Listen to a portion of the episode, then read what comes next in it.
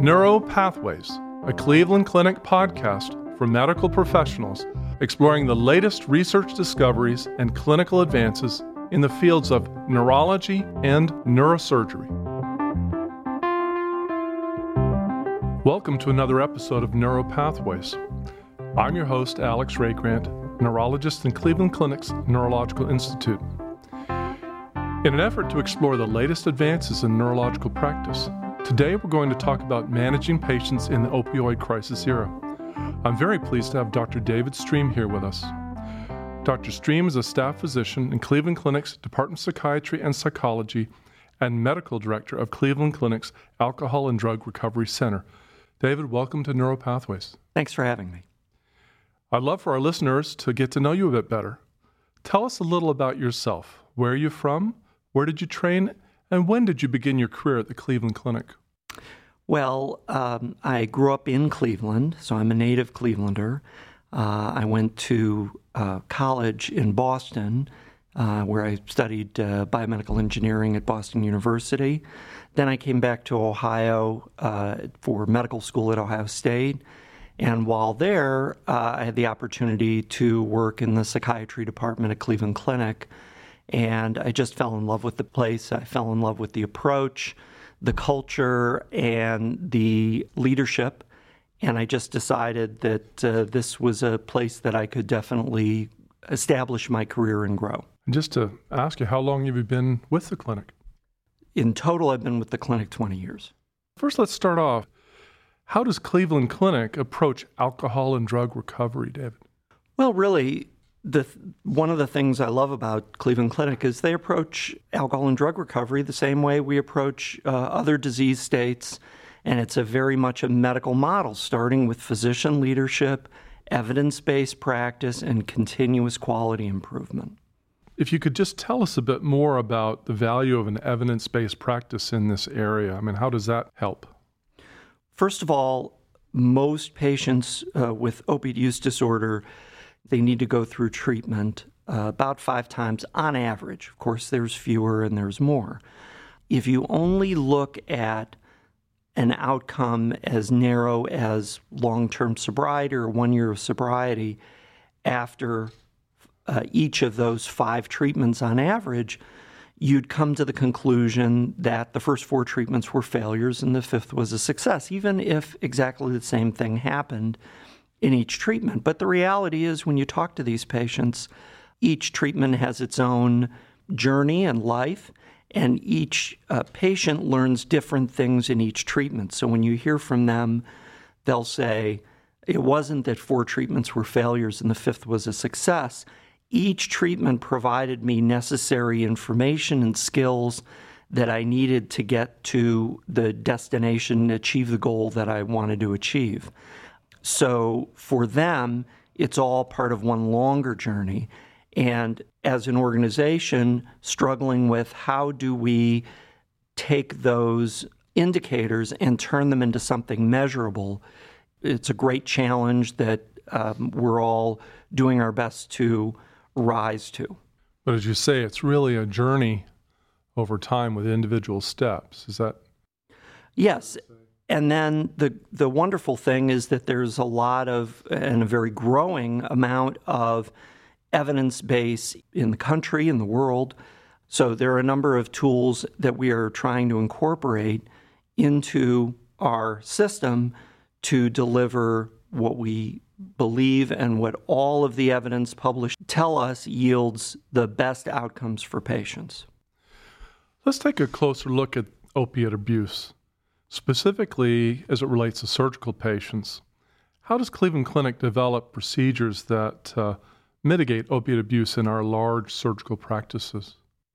Well, I, I, think this starts with future preparation, so preparing and thinking about this certainly well before a particular patient comes for their surgery, and then also designing methods to educate patients so that they understand why we're going to be doing things a little bit different in this surgery than maybe they've had the experience in the past.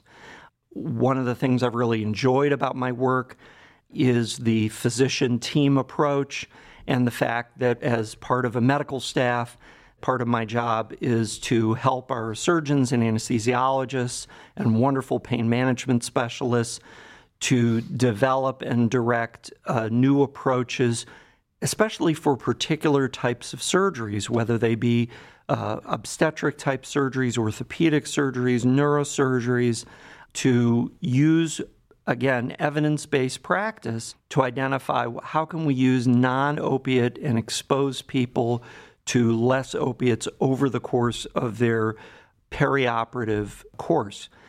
And then what we found is that the vast, vast, vast majority of patients, when they hear about these things that we're doing and these things that we're going to do during their surgery, and they also hear about the efforts we're going to make to get feedback from them as to how successful these are, the patients are extremely appreciative and open to a different approach, which has been very heartening. And I think it bodes very well for our future and the future of the addiction crisis.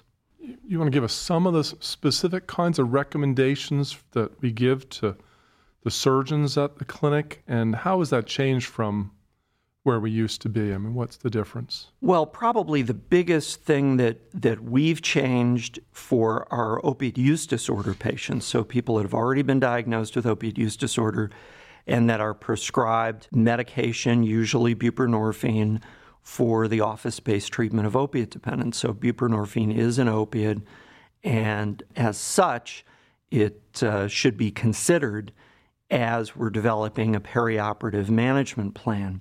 So, when buprenorphine first became available for this purpose, the original recommendations uh, that came down from the Substance Abuse and Mental Health Services Administration, as well as others, were to taper people off of the buprenorphine, and then during the surgery in the post op period, you'll use full opiate agonists. And then, when the need for perioperative opiate analgesia was over, to restart them on the buprenorphine. What we found since then uh, really is that is not the best approach. We're continuing buprenorphine in most circumstances throughout the perioperative period a number of new guidelines have come out that have shown that um, when we do this, actually the outcomes are excellent. It also reduces the risk of relapse uh, before an operative procedure can actually occur. So the patients are safer, they're more comfortable, they actually get better analgesia, and they have a better patient experience. And for us, that's what it's all about. It's taken some time to help the organization understand that change in approach. But now that we have that understanding and that collaboration, uh, as long as we're able to start before the surgery occurs, we really can expect a really nice outcome for most surgeries. There are uh, differences in how we manage that depending on how much opiate analgesia is normally needed. Uh, smaller or less orthopedic type surgeries Obviously, there are sometimes some mitigating changes that we can make. Sometimes just increasing the buprenorphine dose allows us to get away without using any opiates at all. Uh, and of course, working with both the surgeons and the anesthesiologists to use pre medication to minimize the need for opiates generally, but particularly in the population that has a history of opiate use disorder that is very much appreciated uh, by folks in addiction treatment uh, services like myself, and also these patients who are usually pretty desperate by the time they need surgery because opiate exposure in the past got them to a very dark place. And they realize that that's usually, especially for joint replacement surgeries or neurosurgeries, uh, that's very often going to be at least part of the perioperative management. So they come into it with a lot of apprehension and fear. And usually, when we're able to implement our approach, then the outcome can be really tremendous and the patients are very happy. That sounds great. So that it sounds like an awful lot of systems change to get where we are now. I mean, who did that and how did that all come about and all with all these different surgeons in these different locations? That a lot of communication and work. Yeah, it's there's a lot of uh, uh, opportunities. I really take every single surgery that I'm involved with very uh, seriously, and we look at it with the individual uh, surgical specialists, the surgeons, and the anesthesiologists. And I really try to spend some individual time with each of them, uh, especially if we haven't worked together before, making sure that they understand what the approach is and why we're taking that approach. And the time that I have the freedom to take as as part of a staff model organization is is tremendously liberating. Well, I know, David, we talked a lot about surgical management of opiates, but maybe let's switch to the medical side. What about those people with chronic headaches and, and opiates? What's the situation there? Well, the chronic headache population can be a particularly challenging uh, population, and their uh, opiate uh, use disorder risk is very significant. And that's why I'm very happy that the Cleveland Clinic developed a uh, migraine, adult migraine care path that is available to all Cleveland Clinic providers. So I am someone who treats patients who very often do suffer from uh, chronic migraine or episodic migraine, and I am not a headache specialist per se. So um, it's been really great to be able to open up this very professionally done evidence based document and use that as a at least a starting point to address again non opiate approaches to manage migraine and to be ensured that I'm always recommending the best evidence based practice, even though this isn't my area of specialization.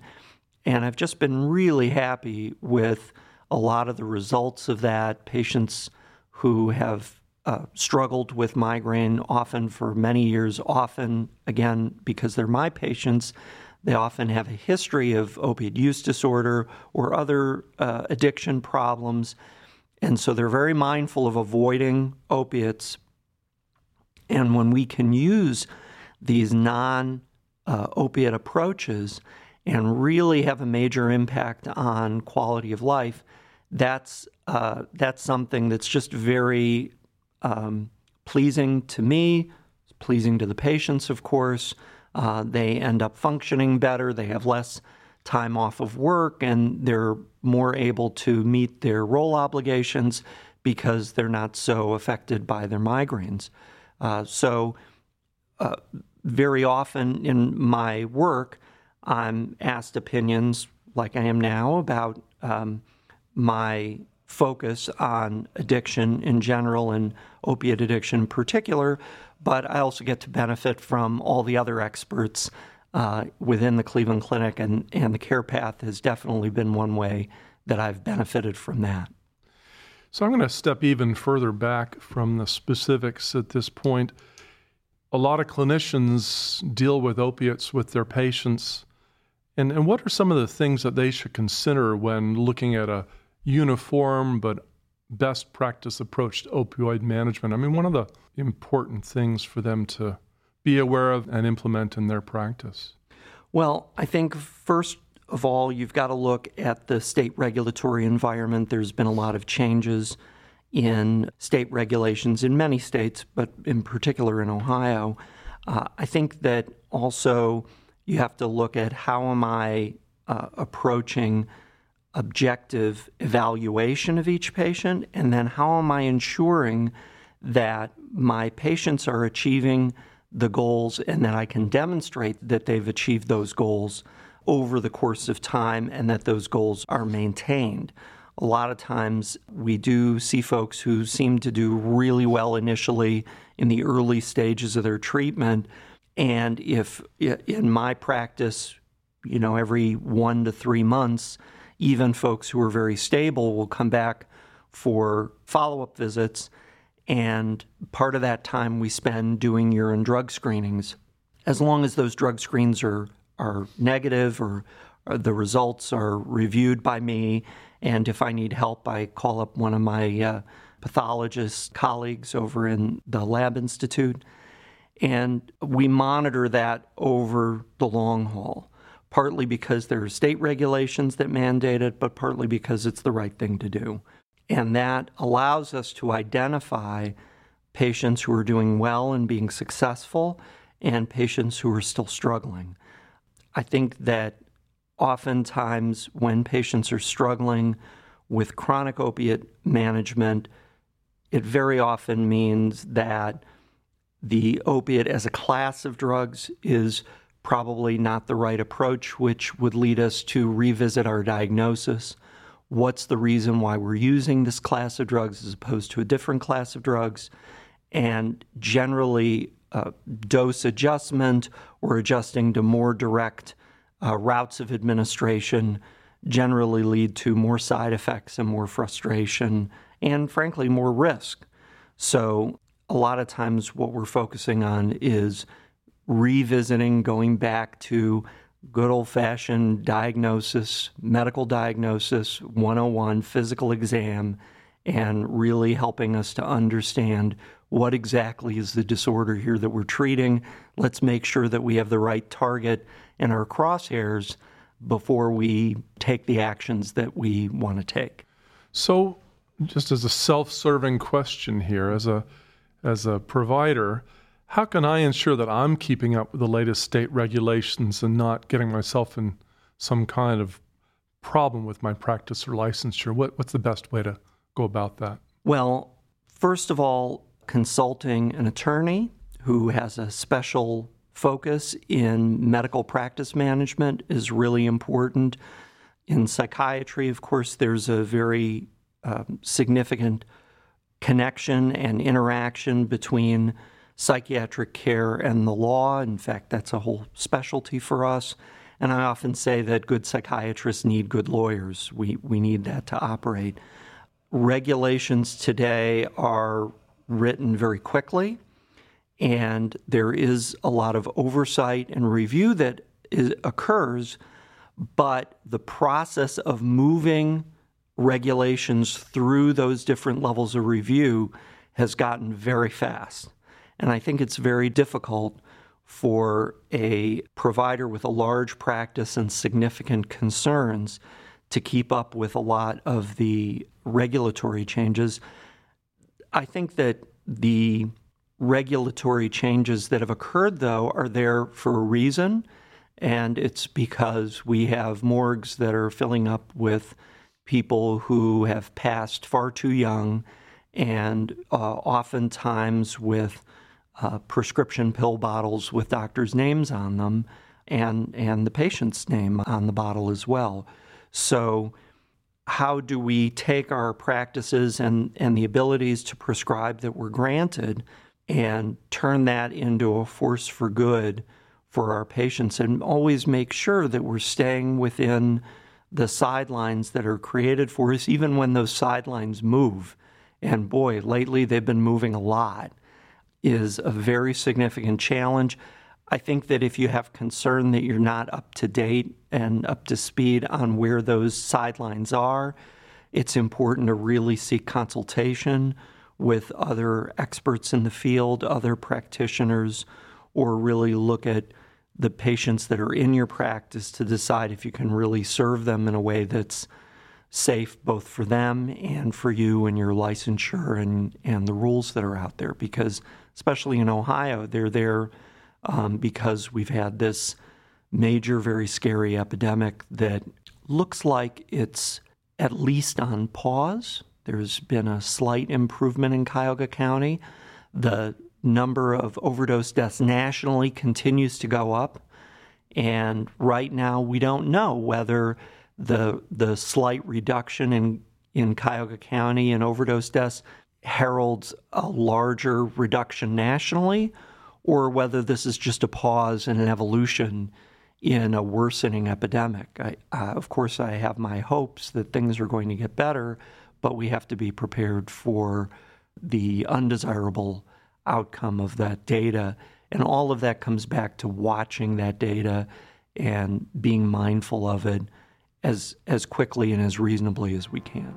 Well, David, thank you so much for joining us today. We really appreciate your time and insights and all the work you do with not the easiest population in the world. So thank you very much. It was a pleasure being here. Thanks. This concludes this episode of our Neuropathways podcast. You can find additional podcast episodes on our website, clevelandclinic.org slash neuropodcast. Subscribe to the Neuropathways podcast on iTunes, Google Play, Spotify, SoundCloud, or wherever you get your podcasts. And don't forget, you can access real time updates from experts in Cleveland Clinic's Neurological Institute on our Consult QD website, consultqd.clevelandclinic.org slash neuro, or follow us on Twitter at CleClinicMD, all one word, that's at CLE Clinic MD on Twitter. Thank you for listening. Please join us again soon.